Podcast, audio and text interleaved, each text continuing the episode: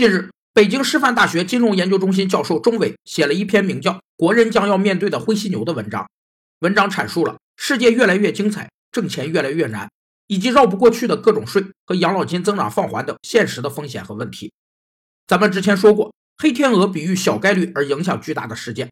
而灰犀牛则来自于米歇尔·沃克的《灰犀牛如何应对大概率危机》一书，指的是大概率且影响巨大的潜在危机。